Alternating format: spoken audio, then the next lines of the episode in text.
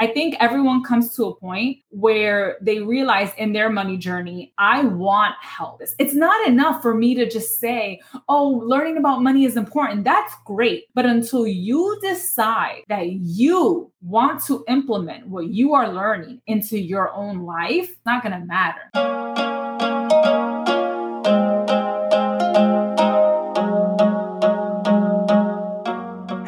Grown Girl Gang, welcome back to the Girl We Grow Now podcast. If you are looking for tips, advice, and or inspiration, then you are in the right place. This podcast was created to help you navigate life and live your most fulfilled life. You guys, I cannot believe that we are about to wrap up twenty twenty-three. I know I've said this before, but this year literally flew by. As I was just reviewing the podcast and setting new goals for next year, Year, I decided that this would be a really good week to replay the most played episode that I had this year. And you guys, I think it was meant to be because this episode really falls in line with where we are at in the year, especially with a lot of people reflecting, making vision boards, setting their intentions, and making their goals. This episode is really perfect for anyone who has financial goals. So the most played episode was the interview that I did with Sydney. She goes by the Zero Based Budget on social media. She is the author of her book, Overcoming Debt, Achieving Financial Freedom. Side note, I will make sure to link this book in the show notes for those who are interested in learning more from her. She is also a speaker and a lawyer by trade. Her goal is to help millennial women achieve financial freedom, which, I mean, sign me up, because a huge part of elevating your life and being able to create that life that you love involves being financially responsible. And I don't know about you, but financial freedom is definitely a goal of mine. And I feel like a lot of time, these financial experts just aren't relatable and they don't provide the tangible tips that I feel like I can use to actually get myself to that point of financial freedom. In this episode, Sydney really gets down to the micro details on how to create a realistic budget. And you might be shocked that you don't have to cut out all of the things you enjoy in life to pay down debt and create that financial freedom. We talk about paying down debt, finding the best savings accounts to help you reach your savings goals, and a ton of other tips to help you create a more financially free life. With that being said, let's get into the episode with Sydney. I read an article earlier on market watch dot com and it said that one in three Americans who earn at least two hundred fifty thousand dollars live paycheck to paycheck. And I was yeah, actually... It doesn't surprise me. It doesn't surprise you? I, so I was surprised.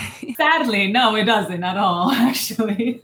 Yeah, I think that's a huge indicator that we yeah. need help managing our money, because I think a lot of times we think, oh, well, if we made more, right? But if we don't know how to manage what we make now, then oh, it's yeah. probably going to be still hard, even Absolutely. if we make more. For sure. For sure. Okay. So I'm really curious to know, what is your money story? Meaning, what did you first learn about money growing up and how has it evolved over time? Sure. So I was born and raised in the Bronx, New York. I'm the daughter of immigrants. My mother's from Ecuador and my dad is from Honduras. And, you know, we grew up pretty low income, uh, not much financial literacy as a kid, just because my parents were more focused on putting food on the table, right? Yeah. Rather than teaching us like how to budget or how to invest or anything like that. And, you know, for me, my, I guess you can say the real significant part of my money story for me really was after I graduated law school. And I know I'm kind of skipping ahead, but unfortunately, you know, in the in between from childhood, really through college, through law school, I didn't know much about money. Like, mm. honestly, I didn't. I, I knew it was important and I knew I wanted more of it. And I knew I didn't have much of it at home, but I didn't know anything about managing it whatsoever. And it wasn't until after I graduated law school, when I graduated with, you know, over two hundred thousand dollars of debt, that wow. I realized, oh, I kind of need to know about this. Like, I should probably get my act together, you know, and I should probably try to figure this out because I can't be in debt forever. And so, you know, my money story, a big part of it revolves around that debt payoff journey that I embarked on after I graduated law school in two thousand fifteen, which was really, uh, you know, this sort of coming of age moment for me, where at twenty-six, I was finding myself becoming a student yet again, even though I had this really fancy law degree, you know? Yeah. Um, and yeah, obviously there's, there's a lot that I'm kind of like leaving out. We can touch on uh, later, but I learned so much about money in a very, very short period of time because I kind of became obsessed with it. I was stalking all the social media pages of, of anyone that was even bothering talking about money. Now there are so many. I mean, oh my goodness, I can't even count how many there are now. But really when I started, which was just a few years ago, this was probably about maybe six years ago, there weren't many, you know, there weren't many personal finance content creators creating relatable financial mm. information the way that you find it now. And for me, something that has always been very important to me is learning from women, uh, learning for w- from women of color has always been really, really important to me because I myself, as a Latina, as the daughter of immigrants, I wanted to hear and learn from women who kind of understood where I was, right?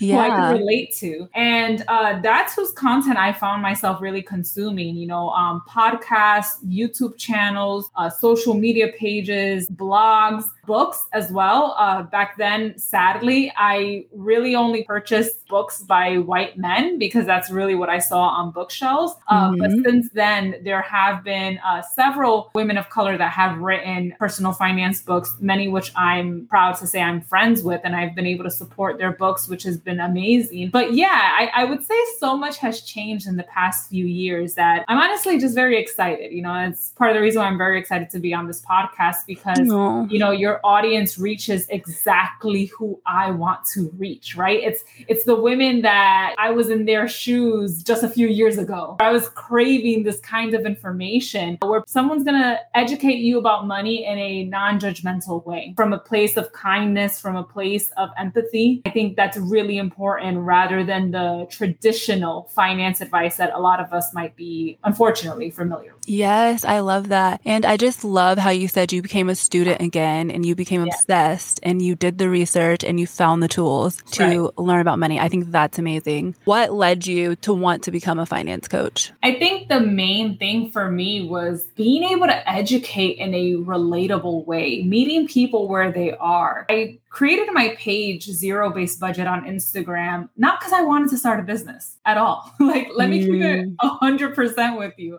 I, or as we say in the Bronx, let me keep it a hundred. Okay.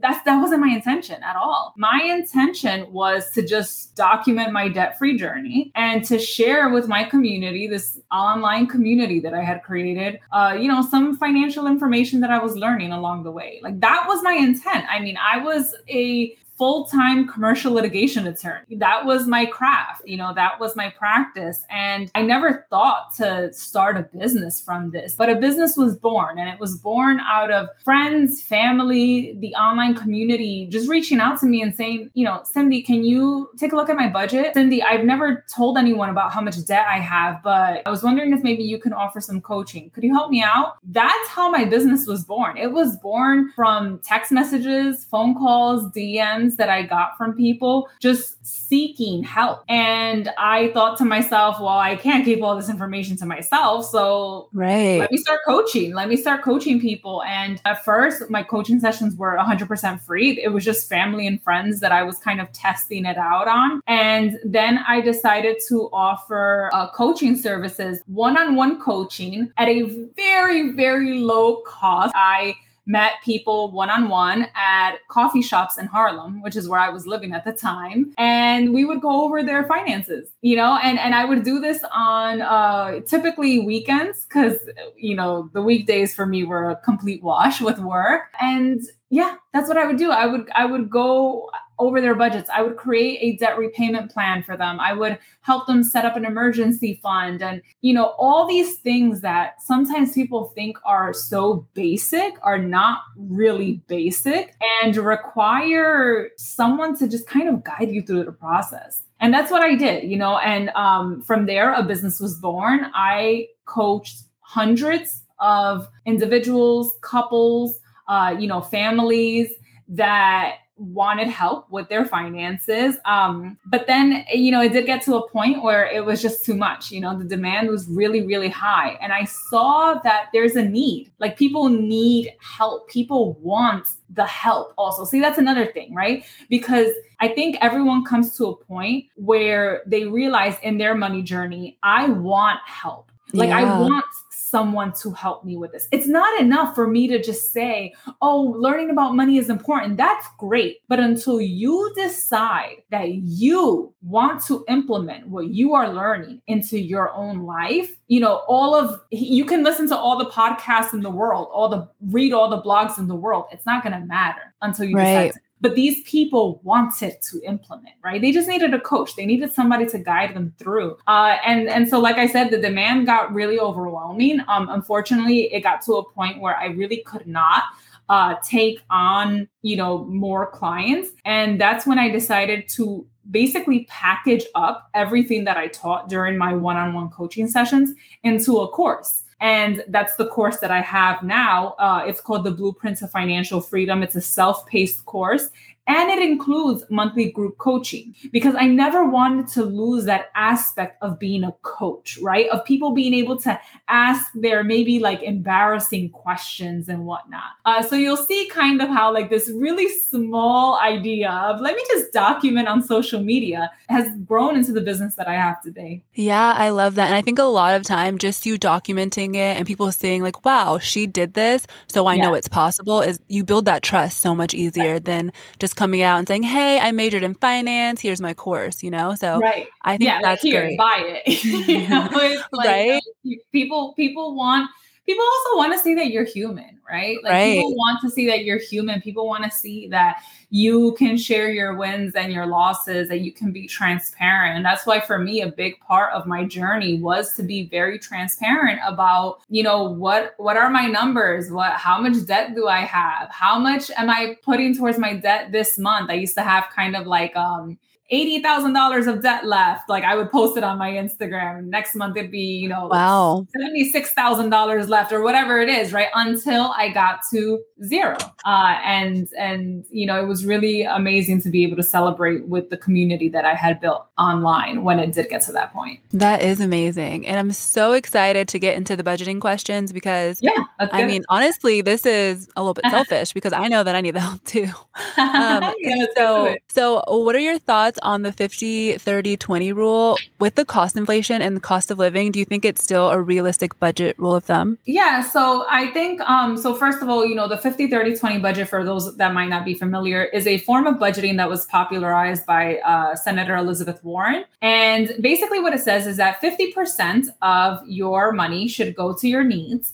thirty percent should go to your wants and twenty percent should go to your savings or other financial goals. And I think that the fifty, thirty, twenty budget is a good one to start. Okay. So I, I, I do like it to start because I think a lot of times people don't even know where to start. Right. So I do like it for that because it's really simple, right? I mean, take however much you make in any given month.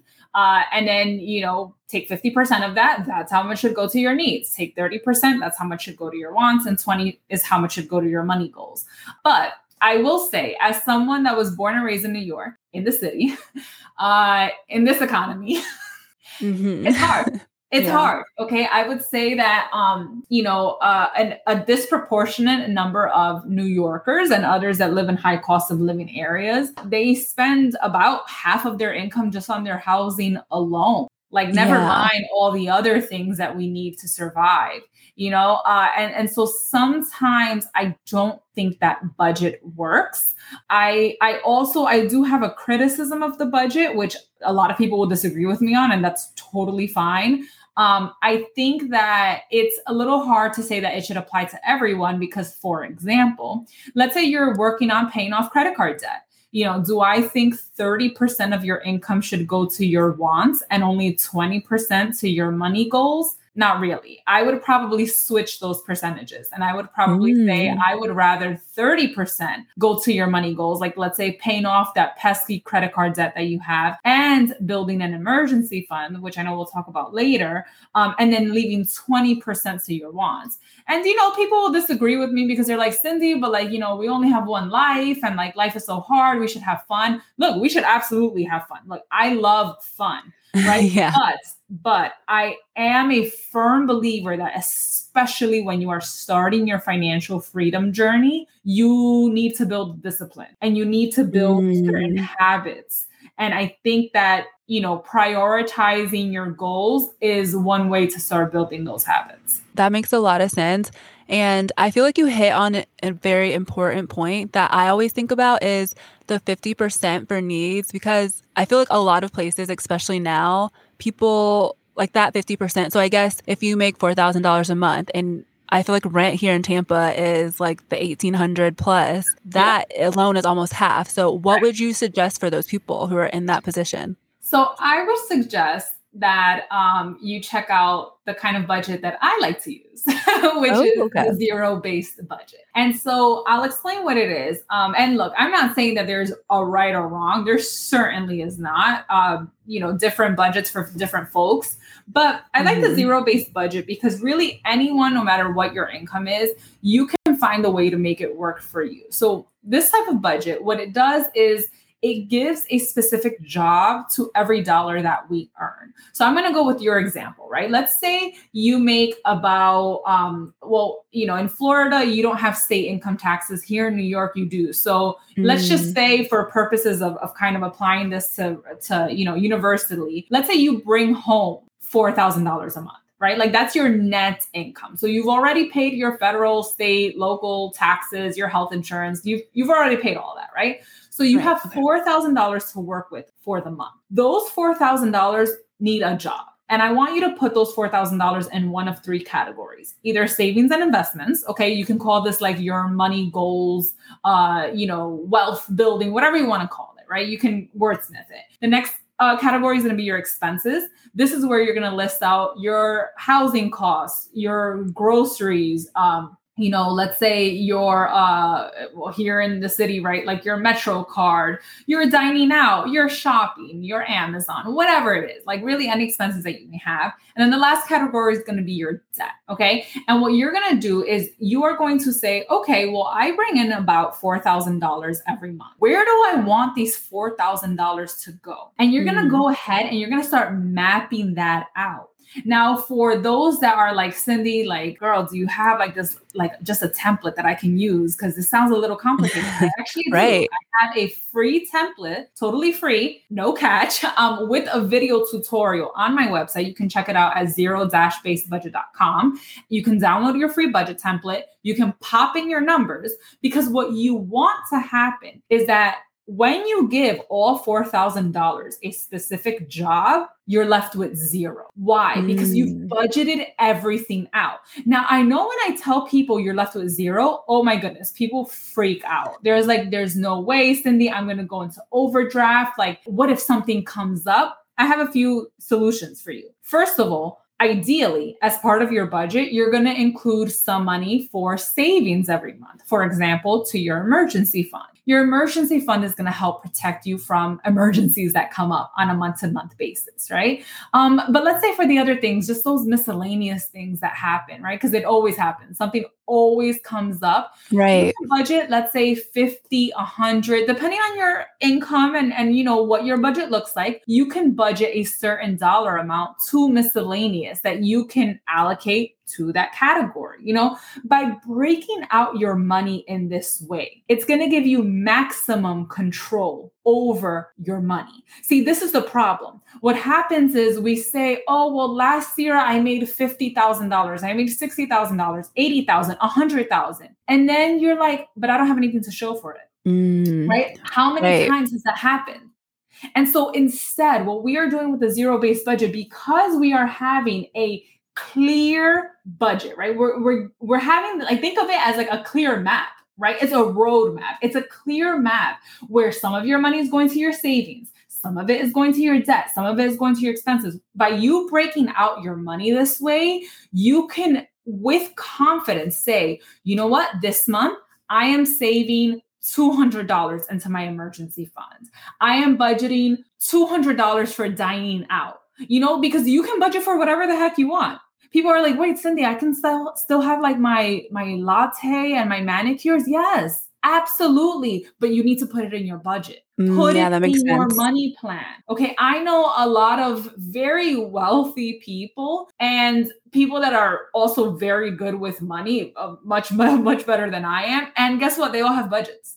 Now they, a lot of them don't call it the budget, right? Because budgets have this like, you know, it, it's like this icky feeling sometimes of like, oh, I don't want to say I'm on a budget. Um, like a chore, you know, kind they, of. Yeah. Yeah. You know what they call it? Their cash flow management report. Oh, they call okay. it their money plan. So change the name. Call, like call that. it that. Call it your plan. Your money plan. I like that. Yeah. Okay. So that sounds amazing. And it sounds really doable and easy, especially since you said you have a template already set up. But I feel like budgets are very hard to stick with. And I know yeah. I've been guilty of, oh, I, I'm saving this amount this month, but then I sneakily take it out and spend yeah. it. So for people like me, what tips can you give us to help make budgeting easier? Well, the first thing would be you should for at least thirty days, embark on a spending challenge.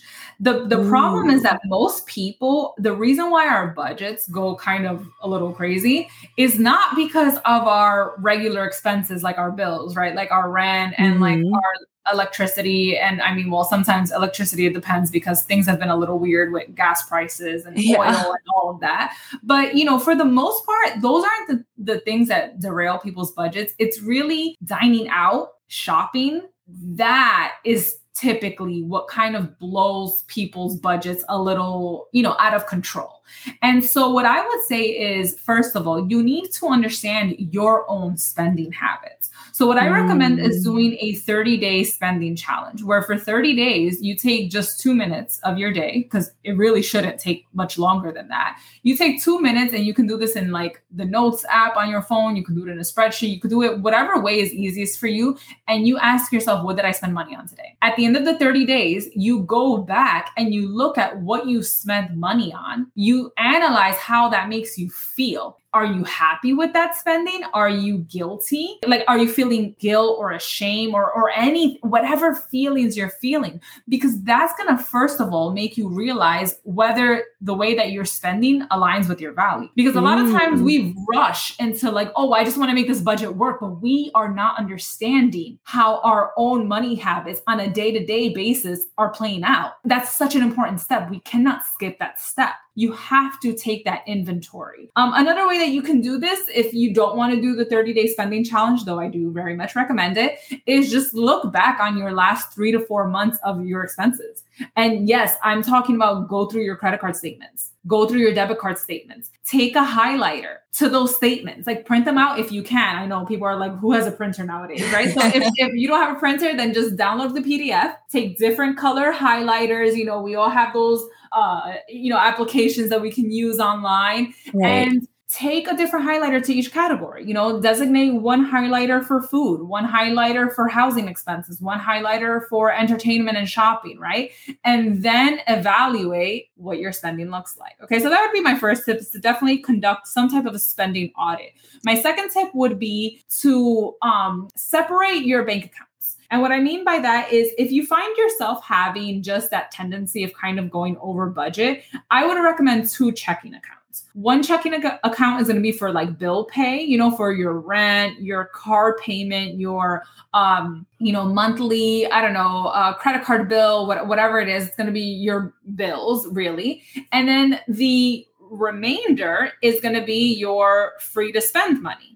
Right? So by dividing your bills and you're free to spend money that way, it's going to give you more control. Now I want to go to a point where you said, which was the Cindy, what about saving? Right. And what yes. about those money goals? Like where does that fit into, you know, these, um, uh, uh, these accounts? Well, I would argue that that money probably shouldn't even touch your accounts in the first place. What do I mean by that? I mean that we should start thinking about paying ourselves first, okay? The pay yourself first method, where after you create your budget and you decide, like, let's say, Victoria, you say, well, I want to save three hundred dollars every month. What I would love to see is three hundred dollars gets sent every month from your paycheck automatically to your savings account. So it doesn't even touch your checking account. Okay. Just, yeah. I was just going to ask, so is your, do you recommend that our savings account are separate from our checking? Because you know how you Absolutely. have the checking and the saving? Oh, Absolutely. okay. Absolutely. Absolutely. Absolutely. Why? Because it's going to add some friction, mm. right? See, this is what used to happen. When I was in college, I had a Chase, um, I still do actually. I had a Chase savings and a Chase checking account.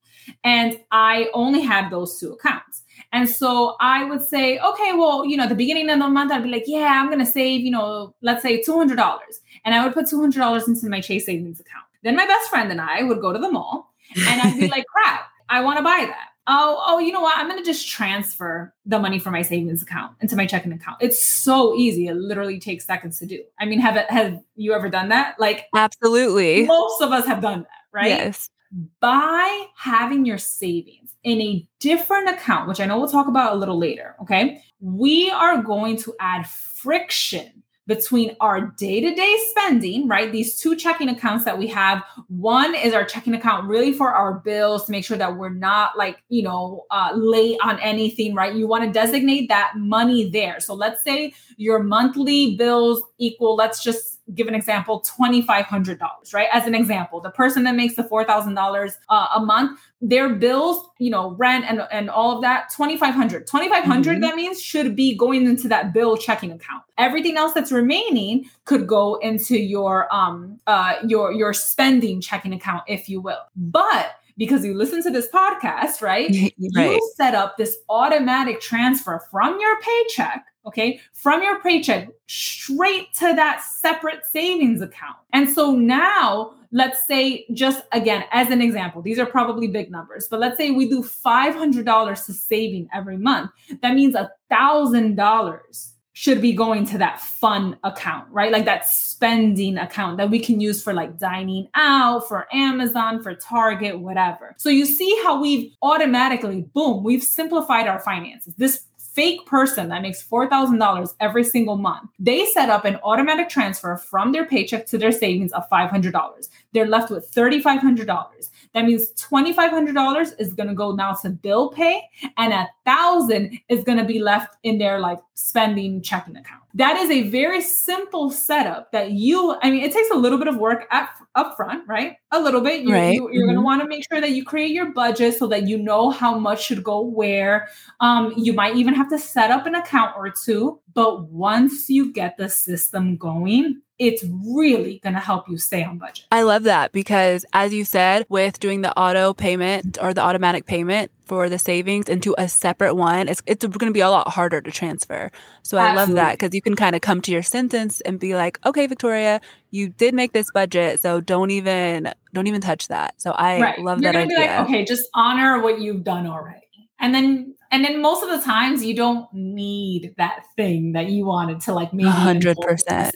Trust me, I, I this is coming from someone who is a natural spender, which when I tell people that, they're like, wait, really? I'm like, yes, that's why I budget, because otherwise I'd be broke. Right? Because I feel like I get that thing and then three months later, I'm trying to sell it for a fourth of the price on Poshmark. Right, so, right, you know, had right. I just not gotten it, it, I would have been in a better place financially. Okay. So what are sinking funds and how do you add them into your budgeting plan? Sure. So a sinking fund is just a short-term savings fund. Um, so I'll give you a quick example. Let's say next summer you want to go to Paris and that mm-hmm. trip is going to cost you two thousand four hundred dollars. Um, that means that, you know, let's say you have, well, let's say next fall you want to go to Paris, right? So you have a year until your trip to Paris and you want to save two thousand four hundred dollars for that trip. That means that you should start saving ideally two hundred dollars every single month for that trip. So sinking funds really are a way to start saving now rather than swiping your credit card and then later trying to figure out, well, how am I going to pay this back? Okay, you can do this with, let's say you want to buy a new laptop, right? Uh, let's say in, you know, just, I mean, just a few months, we have the holidays, right? Let's say three months from now. Well, okay, how much do you want to uh, save up for the holidays? How much do you typically spend? Let's say you say, well, Cindy, I typically spend around nine hundred dollars around the holidays. Okay, great. Divide that by three. three hundred dollars, you should start saving now three hundred dollars a month into a sinking fund for the holidays. Um, my favorite place to save sinking funds are banks that allow you to see different categories. Uh, so I personally really like Ally Bank for that reason. Uh, it allows you to have up to, I think it's like ten different categories. And I have like a Christmas fund. I have a gifts fund because especially being in our thirties, everyone's getting married. Everyone's having a baby. Yes. Everyone has something going on and there's always a gift to be purchased.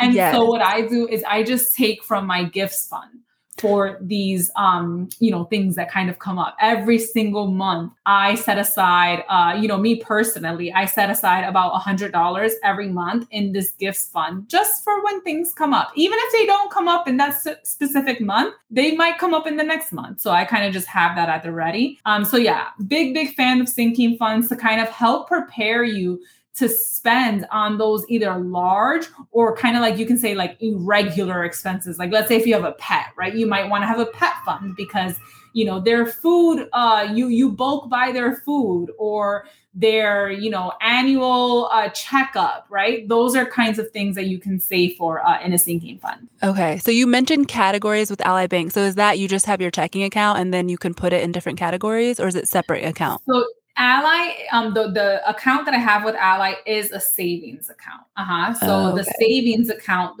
so what I do quite literally every single month is, you know, let's just say, again, let's just say I brought in four thousand dollars um, net, you know, I would actually, I, I transfer because I'm an entrepreneur and my paychecks are, it's it's a little weird. My, my system, um, what I do is every month, once I pay myself, and that money does hit my checking account, I automatically will transfer out, you know, money into my three main sinking funds, which are travel, uh, gifts, and Christmas. Those are the three sinking funds that I basically save for every single month. Like all year round, I am saving for Christmas and gifts and travel. Whether or not I have a trip coming up, I always do it.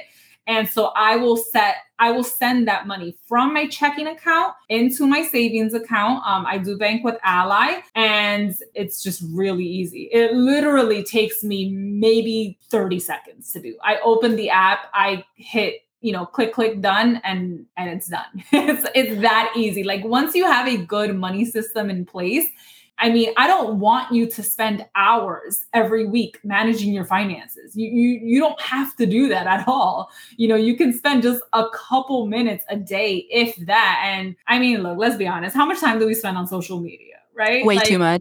like we can we can take five minutes for our finances every day. We absolutely could. We deserve to.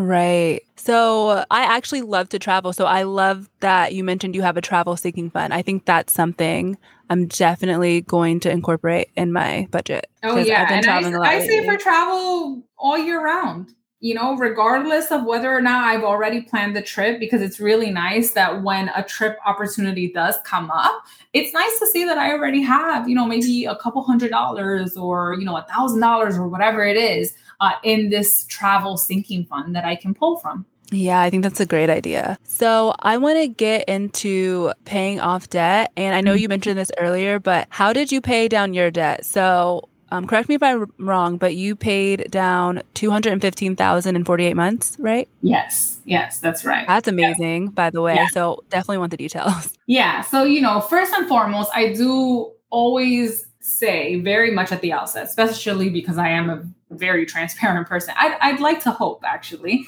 is that um, paying off that amount of debt in that amount of time did take a lot of financial privilege. Okay. I was practicing law as a corporate attorney at a large private law firm in the middle of New York City, right? I, I was making a very good salary, more money than I ever could have imagined. I mean, out of law school, my starting salary was one hundred sixty thousand dollars a year. Wow. Is that rare? Yeah. So, okay. I mean, for For big firms, it's very common. At the time, it was the standard salary. Like, I mean, in, in case you're curious, people can actually just look up what the salary scales are for, um, you know, big law firms in the United States, because they generally follow uh, like the same numbers. And back when I started, when I entered the practice in twenty sixteen, that was this, or twenty fifteen, that was the starting salary for associates. It was one hundred sixty thousand dollars. And so, you know, this This whole journey did involve a great degree of financial privilege, right? But to end the story there ignores the fact that I created a debt repayment plan and the fact that I had many colleagues, you know, in and out of work, uh, you know, fellow classmates and whatnot that had very similar jobs as me and, and still have a great amount of law school debt, right? And I'm not trying to say, oh, well, I'm better than them. No, absolutely not. Because their priorities could be elsewhere. You know, some of them are parents, right? Some of them, uh, you know, they have different life circumstances. For me, my priority was paying off my debt. And so what I needed to do was I needed to create a very specific debt repayment plan. And so for me, what it really came down to was I needed to, first of all, I needed to shrink the interest that I was paying. I was paying at the time an average about eight percent, and eight percent interest on one hundred fifty thousand, sixty thousand, eighty thousand dollars of loans. That is a lot of money. Let me just tell you that. It's going to take you years to pay off that debt. So I needed to refinance my loans, and refinancing basically involved me taking out a new loan with a private lender. That private lender paid off my debt, and I now had my loans exclusively with that new private lender. Now, there's a lot of talk, obviously, right now with student loan forgiveness, um, even, uh, you know, the other option, public service loan forgiveness. Back when I was going through all this, there was public service loan forgiveness available, but I was not in the public sector. So I was never going to qualify for that. But I want to caution anyone that is thinking about refinancing, because if you do refinance, exactly what I said earlier, a private company now takes over your loans. Loan forgiveness is not available to you if you refinance. It's it's not. Okay. So if you, if, for example, if I would have met the income requirements, like if I still had debt now and I met Biden's income requirements to get loan forgiveness, I would not be able to get my loans forgiven because my loans have switched from federal into private. So I definitely want to issue that disclaimer because refinancing does have certain risks. But back then when I took that risk, um, obviously it was very calculated. It was very well thought out.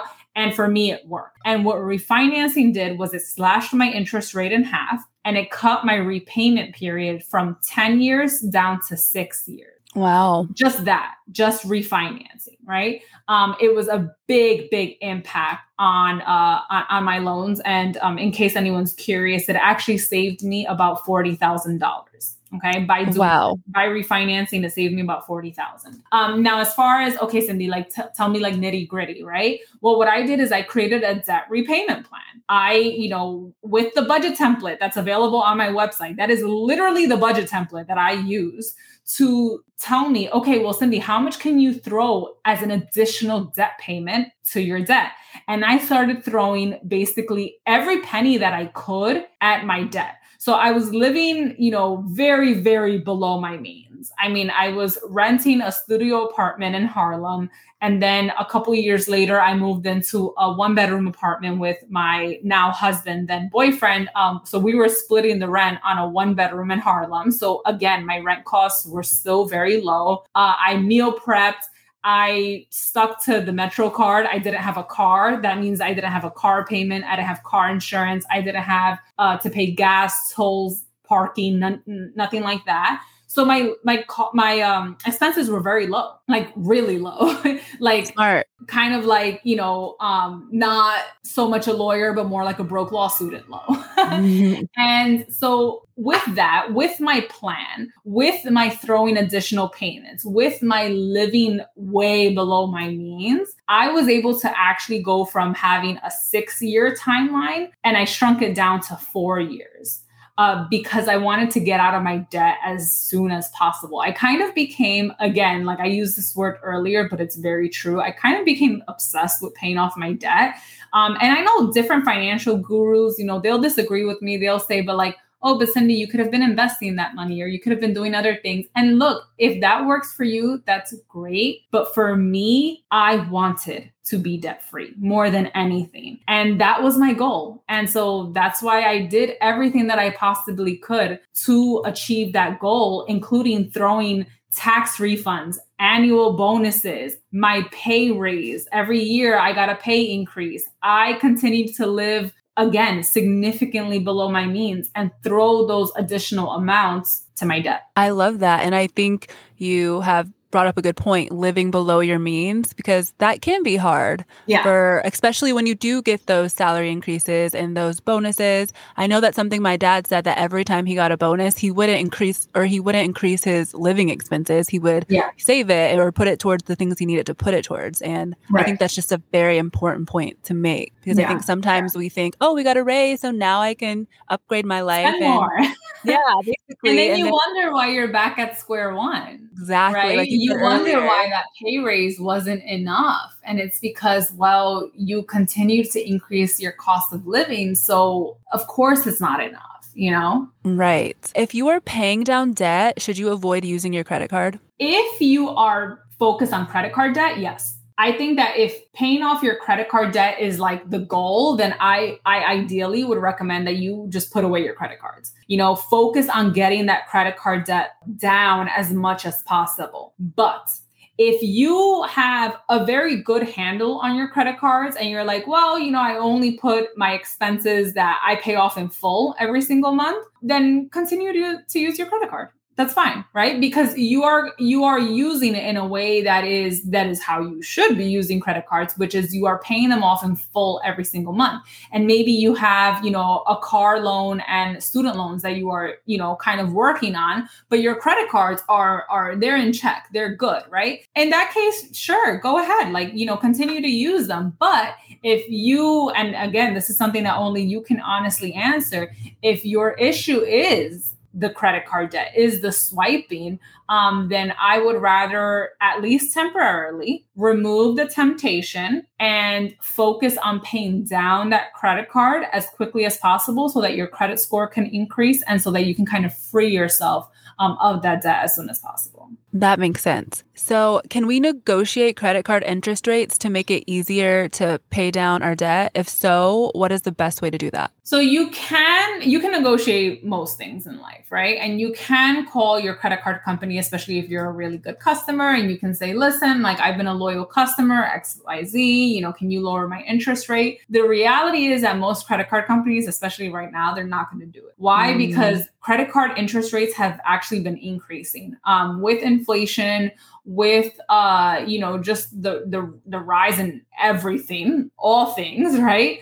Um, we are seeing that the uh, benchmarks that are used to determine interest rates uh, have continued to increase. They've only continued to increase. So I actually have a challenge for everyone listening to this podcast. Ooh, okay. Um, pull up your credit card statement for the for this month. Okay, whatever month you're listening to this podcast in. Look at your interest rate. I want you to now look at your interest rate from a year ago and then from two years ago and your statements. Okay, same month. Most nine times out of ten, you're going to see that your interest rate now is significantly higher than it was a year ago and than it was two years ago. Why? Because of inflation. So you see what happens is that credit card companies are like, well, we have the upper hand. Like people, people want, people want us, people want the credit cards.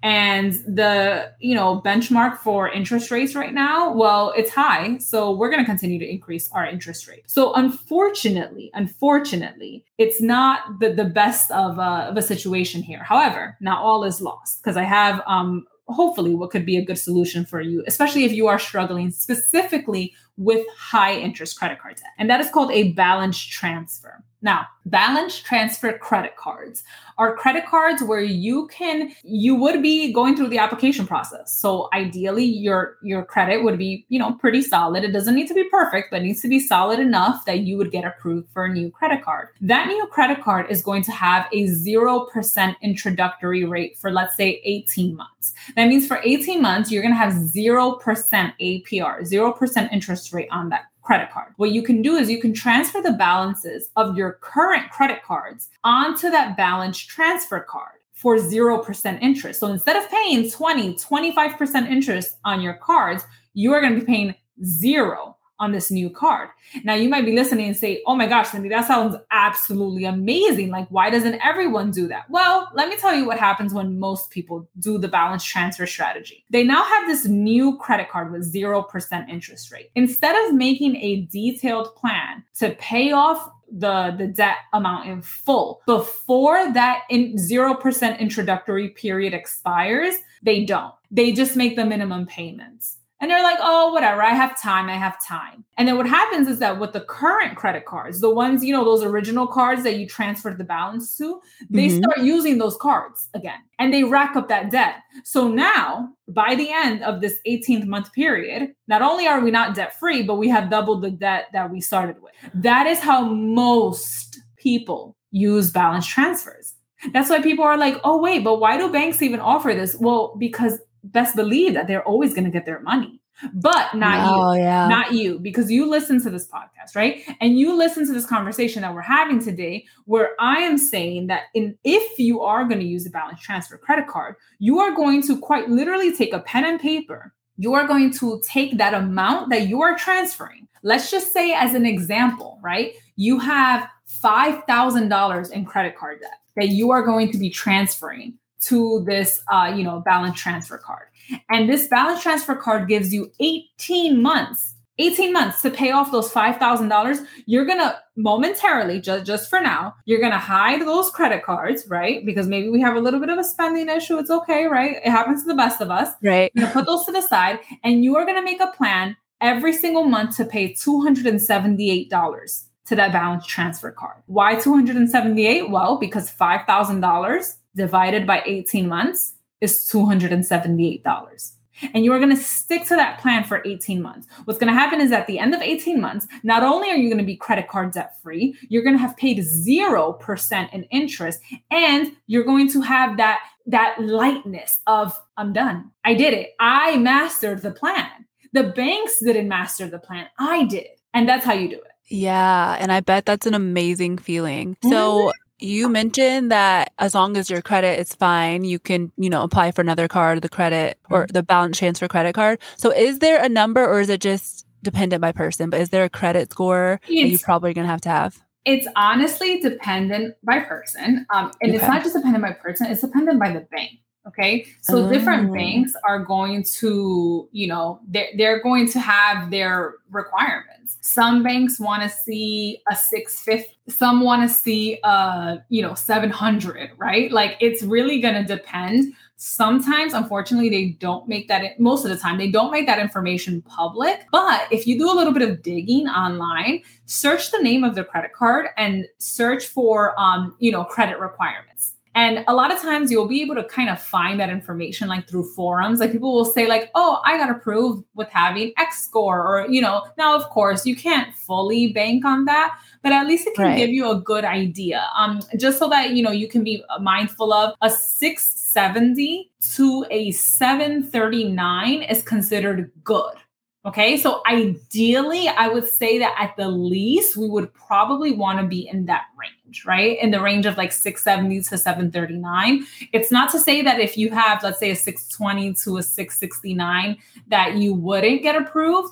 Um, I just think that, at least from my personal experience and experience from clients, is that at least having a good score of six seventy to seven thirty-nine uh, will give you a much, much better um, chance. Okay. You mentioned the balance transfer. Is that the most effective way that you use to help your clients pay down debt without becoming overwhelmed, or is there another method that you Yeah, like so that's that's one method. Um, and the other method is, you know, uh, what a lot of people in the personal finance community call the debt avalanche method. And the debt avalanche method is a method where you're going to list out your debts, all right, by order of highest interest rate to lowest interest rate. So let's just, as an example, let's say you have three debts. You have credit card one that has a twenty-seven percent interest rate, really, really high, right? Credit card mm-hmm. two has a twenty percent interest rate, and student loan, um, your student loan has a, let's say, five percent interest rate. You're going to start with that credit card one, and that's the card that you're going to focus on. Okay. So you're going to make minimum payments on all of your debts, right? So your student loan, credit card two, those just get the minimum payment. That's it. You're focusing your energy on the debt that has the highest interest rate. You're going to focus all your energy, all your attention on that debt. Once that debt is paid off, now you're done. Now you go to the second debt, which would be in our example, credit card two with a twenty percent interest rate. Okay. By doing, by paying off debt in this way, you're going to ensure that you are actually saving the most money because you are getting rid of those debts that have the highest interest rate first. So say you had five credit cards and you finally paid off the debt. Do you recommend that maybe we get rid of some of those credit cards? It depends. Okay. It depends. And here's why. Um, when you close a credit card, it will impact your credit score. Okay. Mm. Now, how much it'll impact it by typically is something by like ten to fifteen percent of your credit score could possibly be impacted by age of credit. Okay. Something that's called age of credit. So let's say if you close your oldest credit card, eh, that might not be a great look because you've just co- closed your oldest card showing your oldest age of credit. Um, but another thing that it can impact is your line of credit that's available to you, right? This is called the credit utilization. And your credit utilization rate, that is worth thirty percent of your credit score, right? So potentially we could see a temporary ding on our credit score if we close a credit card. However, I have closed credit cards. In fact, I've I closed my oldest credit card that I took out because it was horribly, you know, predatory, extremely high interest rates. It was just a, a terrible look. Um, I closed that credit card, even though it was the oldest one, but it was a bit calculated because that first credit card I took out when I was like eighteen. The second credit card that I took out was when I was about twenty. So I was okay with closing that oldest one because the second oldest one wasn't that far off, right? So there's like a little bit of a science to it, sort of. I would never recommend that you hold on to a credit card that you're paying like annual fees for and that you get no rewards for, which is what I was doing. And that's why I closed it. Uh, so I would consider, yeah, maybe in that case, go ahead and, and, and close your card. Um, you know, if you have something like ten credit cards, maybe don't close nine of them all at once, right? That's probably right. a bad idea. Maybe we want to take it a little easy, but let's just say you paid off your credit cards and you have three credit cards. I don't consider three to be a lot whatsoever. Here's what I would do to keep them active so that you can start seeing that increase in your credit score. I would start, I would probably use one credit card for, uh, you know, like household expenses and groceries, kind of like the needs, right, that we have. And mm-hmm. I would pay that card off in full every month. I would use a second credit card for um, maybe a specific category that you want to use it for because of the, the points, right? Like, you know, the travel cards and all that stuff. Um, so maybe you put like all your traveling on that card. And then let's say the third card that, you know, it's, it's a good card, but maybe you don't love it. Maybe you just naturally don't really use it that much. Like, I feel like we all have those. I would put a monthly subscription on that card. Like, let's say, for example, like your Spotify subscription, and just set up an auto pay. And that's it. Just put that one thing on that card and set up an automatic monthly payment. This way, you are showing the credit card companies that you are using that card. You're keeping your credit nice and healthy. You are paying it off in full every single month with this automatic payment because you know how much Spotify is every single month. It's nine ninety-nine or whatever it may be. And that's a nice way to keep your credit card active without having to like use it, right? Like you don't even have to take that credit card out with you. you. It like put it in your wallet. You could just like leave it at home if you feel like it, you know? That's one way that you can use. I mean, you can use credit cards in a bunch of different ways. I'm a big, big fan of using credit cards. In fact, I don't use my debit card at all. I only use my credit cards. Um, and it's because uh, at this point, I've gotten to a point where I'm very comfortable knowing that I pay off my cards in full every single month. I'm using them responsibly. The important part is that I'm getting my points. Because girl, I like traveling for free. I like traveling for free. And that's one way to do it. I love that. And yeah. I have never thought about the, you know, cheap monthly subscription that you can put on a card just to show that you're using it to keep your credit healthy. So I think that's yeah. a really, really good tip. Yeah. So I know we talked about paying down debt, and earlier you talked about emergency funds. So if you are paying down debt and you're also trying to save, how would you like tell your clients to go about that? Like what's more important basically? Would you put more towards debt or more towards savings? Yeah. So I think that it definitely requires a balancing act that's going to be dependent on you, right? So for example, if you don't have anything in savings right now, we need to prioritize savings. Like non-negotiable, right? We need to. Why? Because if you do not have any savings and, for example, an emergency fund, you are going to go back into debt, mm. right? Like if something happens, you're going to swipe the credit card. Yeah, because you have to. Take out, yeah, you're going to take out a loan. So we need to protect ourselves from that first, which is why I would prioritize an emergency fund. Once you have about a one month of an emergency fund saved, I honestly, especially in this economy, I would really love to see at least a three month emergency fund because things are just so unpredictable, especially as of late. But after you have, let's say, your one, two, or three months of an emergency fund saved, then you can play it as a balancing act.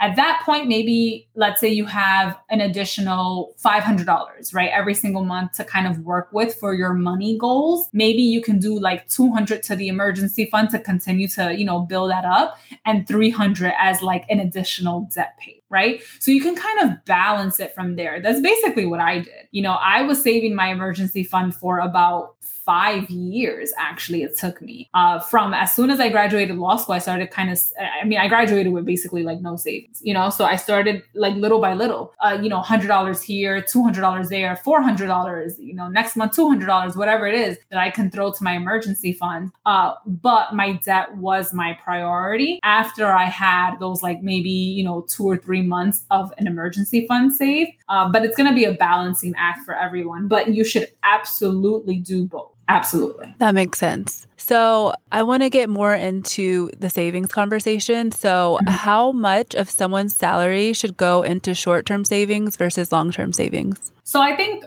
first of all, you want to start with savings generally, right? Whether it's short or long-term.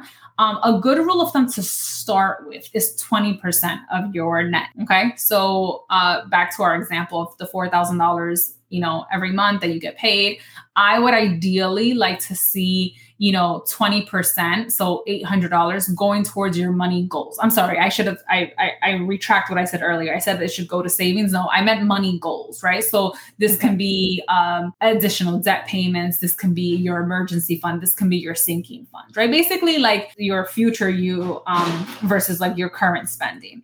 And so you start there, but sometimes people are like, well, Cindy, eight hundred dollars is way too much. Maybe I can do like six hundred. Okay, cool. Or you might say, actually, I could do a little bit more. I can do a thousand. Amazing, right? But you start with twenty percent. Then you look at what are your priorities. You see, right now, I personally, right, um, I already have an emergency fund. So I don't need to put anything to long-term savings anymore, really, because that that's done. So my money goes to my short-term savings and my investments. Okay. That's my long-term, you know, if you will, is my, my investments, my retirement. Right. And so again, it's going to depend on everyone. Um, some people can do as high as forty or fifty percent, which I mean, if that's you, amazing. Right. Um, some people can only do like maybe five or ten percent, but I would say start with twenty and look at what that, that, how that would impact your budget, and then go back to your budget and look at, okay, what are the things that I want to save for? Uh, you know, short term, maybe you want to save for like a trip, or, or, you know, maybe long term, um, in five years, you want to buy a house, right? So you want to start saving for a down payment. You can go ahead and start doing, you know, kind of mapping it out once you have those categories, those goals in place. Um, but the first step is I would start just again with that general rule of thumb of, uh, of thumb of twenty percent. And then you can kind of adjust from there. Okay. So the twenty percent. And then I know we talked about auto paying it to a savings account. So you mm-hmm. do you suggest for most people to use the savings account with a bank or more of an account? Yeah. Yeah. So I strongly recommend high yield savings accounts. And these are accounts that are going to pay you a little bit more in interest than like your traditional account, you know? So I, you know, I have Chase, right, which is my traditional bank. I mean, I've been banking with Chase for years since I was like a teenager.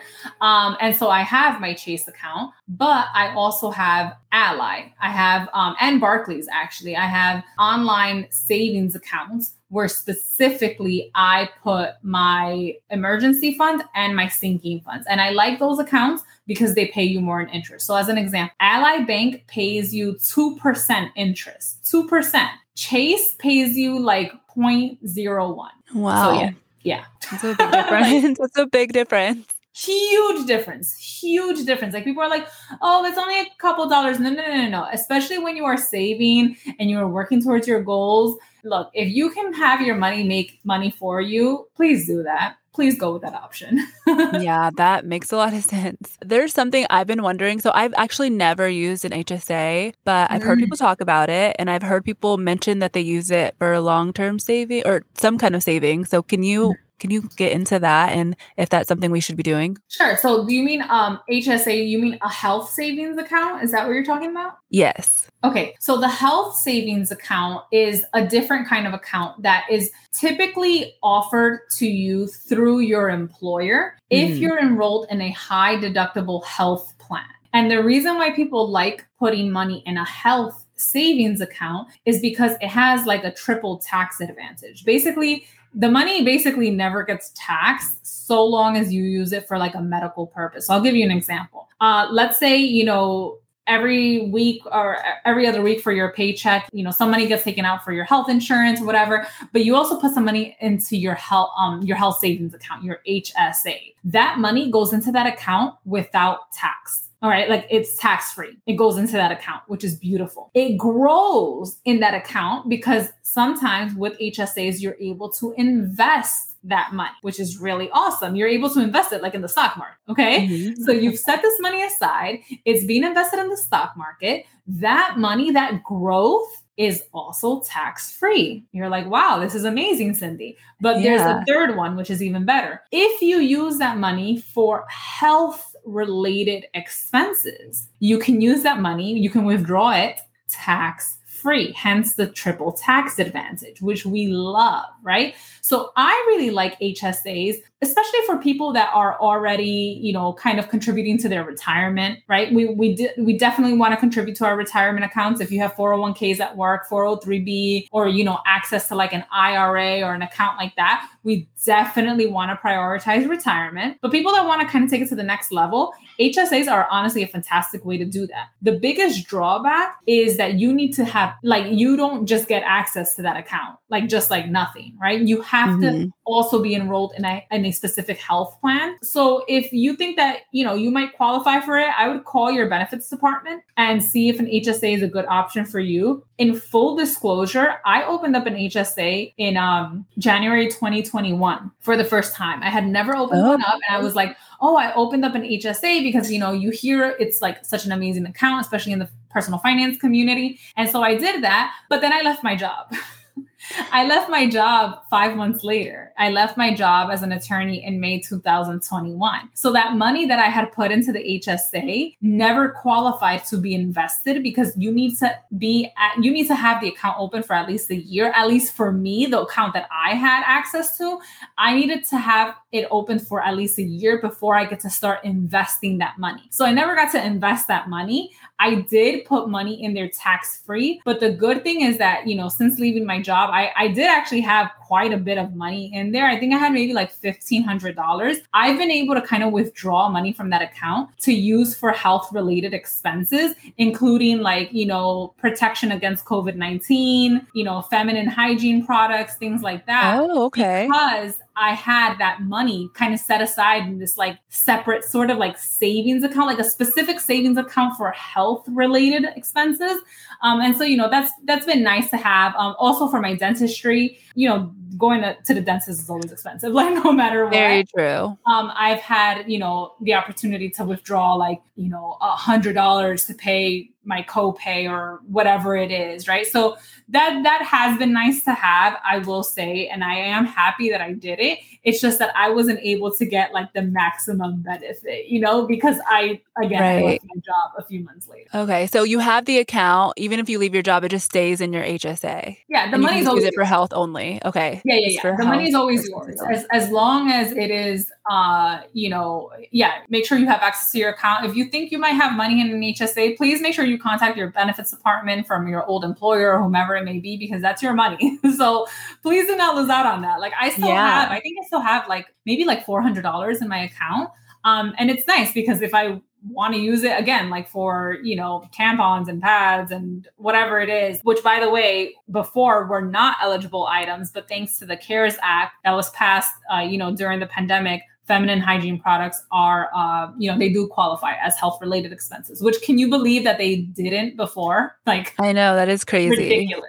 Ridiculous. But yeah. Good to know. Thank you for that. I know you mentioned that you have the budget that we can download for free from your yes. site and your course, but what other, or can you tell us more about the other tools and resources that you offer and where we can find you to access them? Yeah, sure. Um, my book. So I wrote a book. So if, yes, you know, congrats, you, by the way. Yeah, thank you. Thank you. You know, if you've enjoyed, you know, uh, sort of my teaching style, uh, where I really try to fill things with examples, because I believe that, you know, we're all different types of learners. Some of us are auditory, mm-hmm. visual, you know, whatever it may be. Uh, I try to really accommodate those different learning styles. And so uh, my book is called Overcoming Debt, Achieving Financial Freedom, Eight Pillars to Build Wealth. And it, you know, starts off by introducing my money story. Um, and I talk a lot about, you know, uh, college and law school, paying off debt, you know, uh, uh, building the community that I have. Uh, and then I dive into the eight pillars that I believe are critical for anyone that wants to achieve financial freedom. You know, we go through budgeting, we go through credit, we go through investing, we go through increasing our income, uh, conscious consumerism. We go through all these different types of topics uh, in this, you know, easily accessible book format that you can just refer back to. You know, anytime that you're like, oh, what did Cindy say about savings again? What did Cindy say about the emergency fund? What did she say about four oh one k's? You can just go ahead and use that book as a resource. And I created it really with, you know, twenty-six-year-old Cindy in mind, with eighteen-year-old mm. Cindy in mind, uh, with my fellow thirty-three-year-old friends in mind, right? I created it with who I was Uh, and, uh, you know, back then and, and who I am now, really showing that progression so that people, no matter what your income, no matter what your debt amount, no matter your background, you can take the principles taught, but also like the very specific resources that I give, and you can, you know, apply that to your own life. I love that. And I, we appreciate you coming on. I love how you did break it down and you got nitty gritty, you got to the details, and you do make it so easy to understand. And I think we talked about that earlier. Like a lot of times finance people in the past didn't make it so easy. Right. So I definitely appreciate that. And I'm definitely going to check your book out just based on this. I know it's going to be an easy read for me to where I can actually put those practices in place and manage my money better. So I'm yeah, really excited about that. Thank you. Thank you. I, I appreciate that. I really appreciate your support. And, you know, t- frankly, we need more women of color personal finance authors. Yes. Um, I am hoping that, you know, there's the day that I see uh, shelves full of our stories and full of our advice and our information. Um, you know, right now, sadly, there's only a couple, right? But mm. I really hope that that will change. Um, but, you know, supporting books like mine, books like other, you know, from other uh, fellow women of color, personal finance authors, it's really important, uh, you know, not just, of course, for, for us as authors, um, but I think to tell publishers that like our voices matter, you know, and our, our thoughts matter. And we as an audience also matter. And uh, it's, it is a powerful message to send. So yeah, I, I, I thank you so much for your support. It's definitely uh, very, very meaningful to me. Oh, yeah, I appreciate that. And you're so right. We do need more of that. And really just women of color, especially, but women teaching women how to manage their money. And for us so to be able to manage our own money is, it's so important. Yeah, yeah, for sure. And where can we find you? Because I know you put tips on your social media. So where can they find yeah. you to learn more money managing tips? Yes, yes. I am most active on Instagram. I'm at Zero-Based Budget, all one word. And yeah, I'm I'm on there right now. The, the hot money topic is student loan forgiveness. So if you have mm-hmm. questions about that, come on down because, you know, I'm answering them. I also, uh, you know, share just different parts of my, still my money journey because it's still ongoing, um, and other bits of information, you know, articles, current events, uh, things like that. Yeah, you can find all that on my page. Perfect. Well, again, thank you so much for coming on. I know I learned a lot, so I know everybody else will too. Aw, thank you. Thank you. Thank you for inviting me. Of course. Thank you all for tuning in to this week's episode. If you really loved the episode and you felt like it resonated with you, be sure to share the love and share the episode with a friend. Also, if you could take a minute and head to the review section wherever you listen to your podcast and leave me a review, letting me know what you're loving about these episodes and which topics you want to hear next. That way, I can make sure that I continue creating episodes that you love. Also, make sure you hit the subscribe button so that you don't miss an episode. Until next week, bye, Grown Girl Gang.